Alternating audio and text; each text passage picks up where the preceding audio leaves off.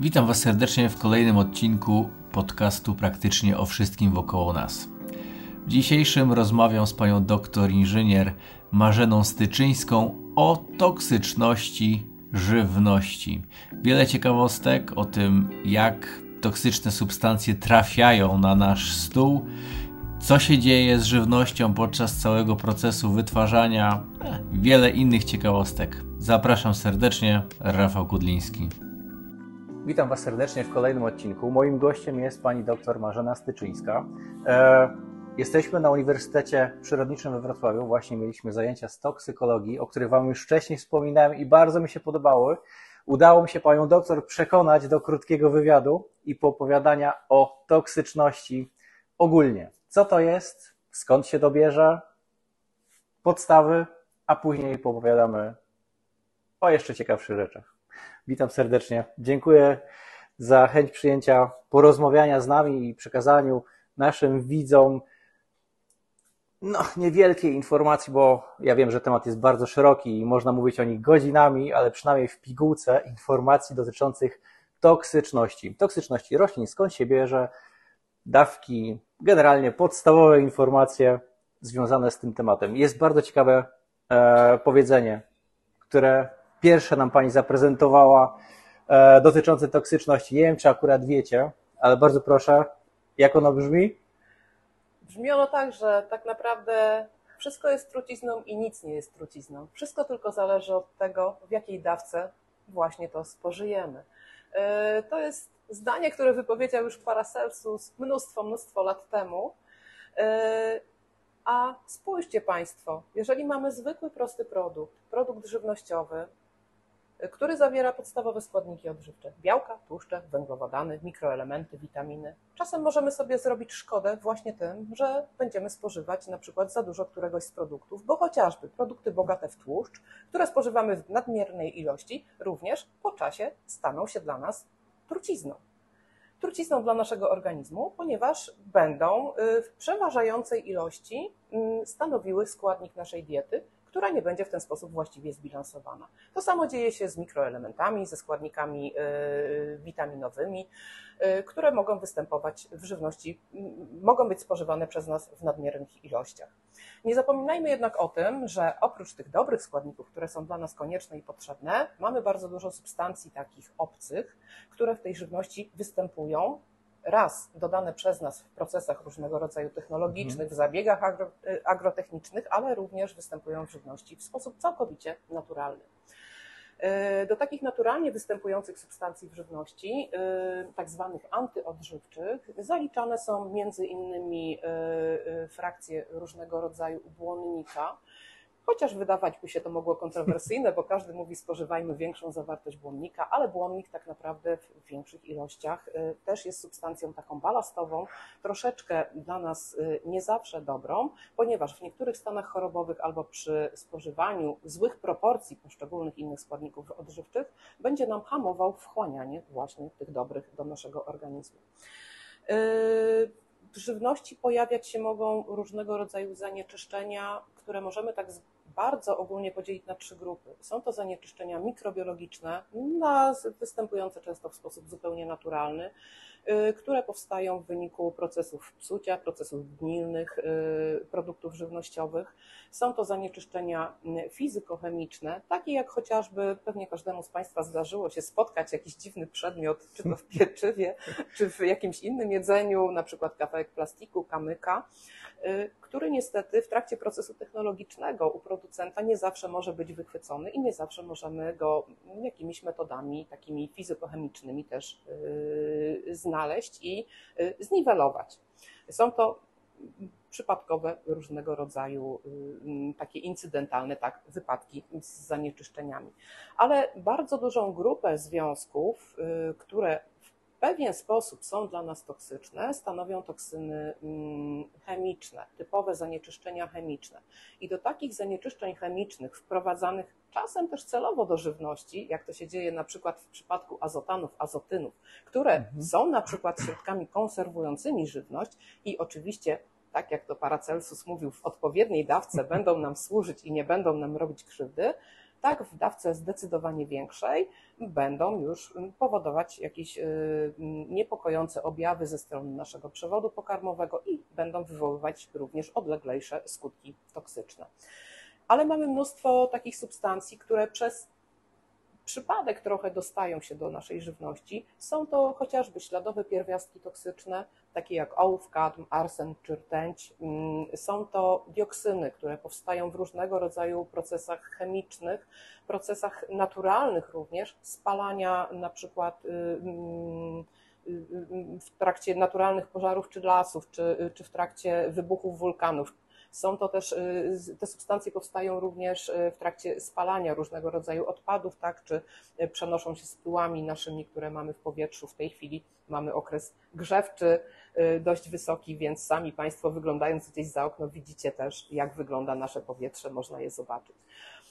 W tych pyłach oprócz dioksyn, które występują, występują również tak zwane wielopierścieniowe węglowodory aromatyczne, tak zwane WWA, które również są związkami mikrocząsteczkowymi, powodującymi różnego rodzaju zatrucia.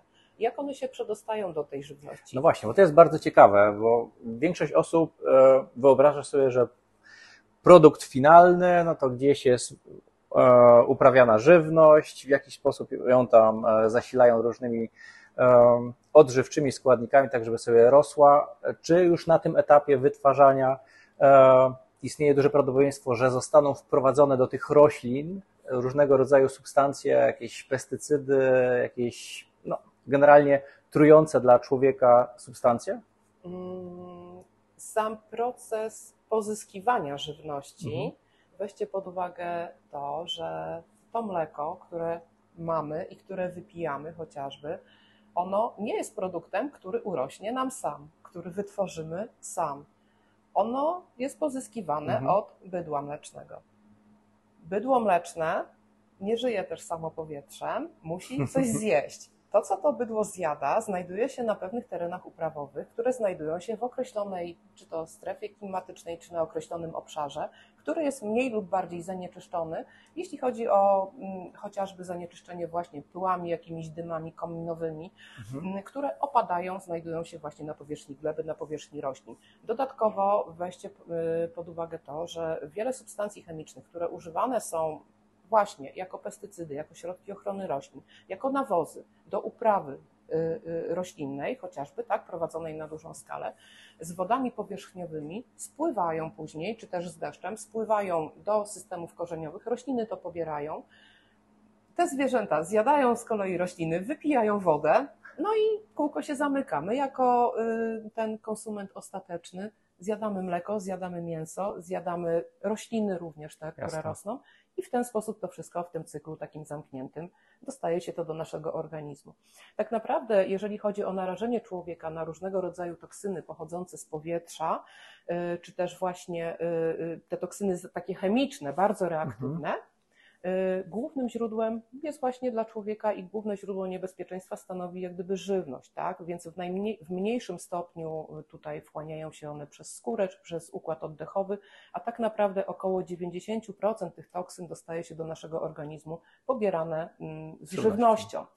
Yy, nie możemy też tutaj demonizować tego, że ta żywność jest taka mm, bardzo zanieczyszczona, tak, i że jest zanieczyszczona, natomiast pewne jakieś ilości niewielkie takiej żywności się, w żywności tych środków toksycznych się oczywiście pojawiają.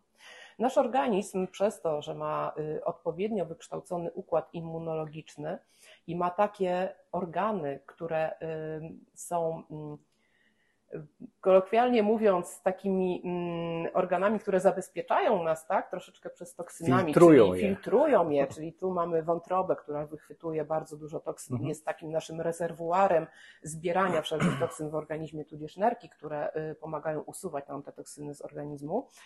Y, y, przez wykształcenie całego układu immunologicznego, czyli naturalnego, obronnego przed pewnymi toksynami, nasz organizm potrafi się bronić. I nie wszystkie, mm, oczywiście y, takie te substancje chemiczne, one dopiero w odpowiedniej dawce będą wykazywały pewne działanie toksyczne na nasz organizm.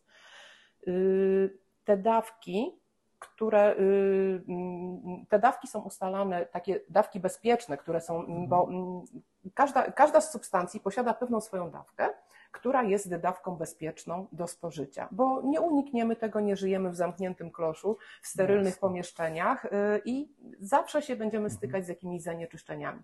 Więc y, tak naprawdę ilość y, tej substancji, która dla naszego organizmu może okazać się szkodliwa, jest przedmiotem wieloletnich, długofalowych badań prowadzonych w różnych krajach, w różnych ośrodkach przy wykorzystaniu różnych technik też badawczych właśnie po to, żeby wyznaczyć dawki bezpieczne, dawki tak zwanego tygodniowego y, tolerowanego pobrania, które określają nam na przykład ilość substancji szkodliwej, którą możemy spożyć w ciągu dnia na kilogram, czy też w ciągu tygodnia na kilogram masy ciała.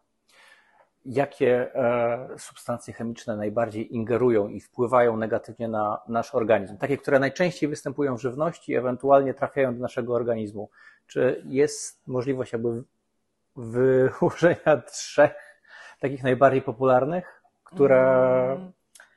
Y, powiem może tak. Y, te, które najczęściej są y, jak gdyby poddawane badaniom i które, najczęściej, i które w dużym stopniu, y, substancje, które w dużym stopniu podlegają pewnym restrykcjom z mhm. uwagi na y, też prawodawstwo panujące tak w różnych krajach, to są przede wszystkim śladowe pierwiastki toksyczne. Mm, kontroluje się tutaj głównie zawartość ołowiu i kadmu w produktach. Te przekroczenia akurat dla tych dwóch pierwiastków bardzo rzadko w tej chwili już występują w żywności. Żywność jest wolna od tych pierwiastków i, i nie stanowi zagrożenia dla naszego organizmu. Natomiast incydentalnie zdarzają się y, zanieczyszczenia arsenem i rtęcią. I tutaj takie, to są dwa takie jak gdyby niszowe trzy właściwie grupy mm, produktów, które są najbardziej, y, największym nośnikiem właśnie tych pierwiastków dla naszego organizmu. Jeśli chodzi o arsen, to bardzo duże zawartości obserwuje się y, w różnego rodzaju ryżu, jest to ryż i biały, i brązowy, i przetworzony, i, i każdego rodzaju, który pochodzi ze strefy y, krajów azjatyckich. Mm, jest to niestety związane z tym, że y, poziom jak gdyby mm, przemysłu, tego przemysłu agrorolnego, rolnictwa samego, mhm. które, które tam jest, no jest powiązany ściśle z występowaniem generalnie przemysłu na tym obszarze i po prostu większość zanieczyszczeń, które znajduje się w tym ryżu, przechodzi do tej żywności, mm, kumulowana jest przez ryż właśnie mm, przez, z przemysłu takiego, mm, czy to tekstylnego, czy po prostu z jakichś fabryk działających na tym terenie. Y, jeśli chodzi o ryby, y, o y, rtęć z kolei, to tutaj największe zagrożenie stanowią ryby i owoce morza, również glony, które stają się bardzo popularne w tej chwili, bo one mhm. też kumulują dość duże ilości rtęci. Mm, I tutaj trzeba mieć na uwadze to, że te ryby, które są rybami słodkowodnymi, czyli te, które mamy u nas w kraju i nasze takie rodzime, nie wiem, karpie, płocie, y, szczupaki, tak, ryby, które mamy y, naturalnie występujące, bytujące u nas, y, one, przekroczenia w zawartościach rtęci są bardzo, bardzo rzadko, naprawdę sporadycznie obserwowane. Natomiast problem ten dotyczy też głównie ryb skorupiaków, które poławiane są w siedliskach takich, które znajdują się blisko jak gdyby odpływów tych rzek, które y, są po prostu zanieczyszczone, czyli gdzieś na, w krajach wysoko, wysoko rozwiniętych, gdzie nie ma też określonej bazy mm, no, tej takiej tolerancji ekologicznej. Tak. A czy ryby hodowane? Bardzo popularne są oczywiście e, łososie norweskie, mhm. które są raczej e, e, hodowane w jakichś tam wodnych kulturach sztucznych, nienaturalnych, czy mhm. one też mogą mieć e, wyższe stężenia różnych substancji toksycznych, czy raczej w takich miejscach jest to dokładnie pilnowane i y, w takich miejscach powinno to być A. dokładnie pilnowane, powiem może tak, natomiast wszystko zależy od tego, jak y, te ryby są skarmiane. Mhm. bo bardzo dużo substancji, y, które y, wchłaniane są przez zwierzęta, w ogóle nie tylko ryby, ale również przez zwierzęta hodowlane, y, czasem te substancje toksyczne znajdują się w paszach. Bo zapomniało się o jakimś okresie karencji dla y, pestycydu, zapomniało się o mm, przenawożeniu y, pewnych elementów i część z tych substancji może przejść do pasz, nie jest to dopilnowane, no i później w tym łańcuchu właśnie troficznym ta, y, te zanieczyszczenia przechodzić mogą również do zwierząt i do żywności. Jeśli chodzi o te kultury tutaj hodowlane, jak gdyby w tej chwili, no, wydaje mi się, z mojej wiedzy, tak, wynika, że to jest już na tyle restrykcyjnie prowadzone i że są pewne obwarowania prawne również i tak naprawdę producentom nie opłaca się stosować różnych środków przyspieszających na przykład wzrost albo jakichś toksycznych tutaj substancji po to, żeby uzyskać lepszą mm, tą rybę w konsekwencji. Właśnie, może takie dwie ciekawostki, bo na wykładzie były podane dotyczące przypadkowych sytuacji, które spowodowały dość duże zatrucia. Pamiętam, że na wykładzie mówiła Pani o przypadku w Japonii, e, że jakaś substancja, chyba to była rtęć, o ile dobrze pamiętam, e, która była w produkcie, który został spożyty przez około 2000 osób, które bardzo mocno się zatruły. To była dioksyna. To była dioksyna, która powstała i przeszła do oleju ryżowego z, mhm. ze smaru w trakcie y, awarii po prostu w fabryce, w momencie produkowania różnych komponentów y, właśnie. Ona przeszła do y, oleju jadalnego. Po zjedzeniu tego oleju z tak dużą ilością właśnie tych dioksyn doszło do zatrucia prawie 2000, 2000 osób.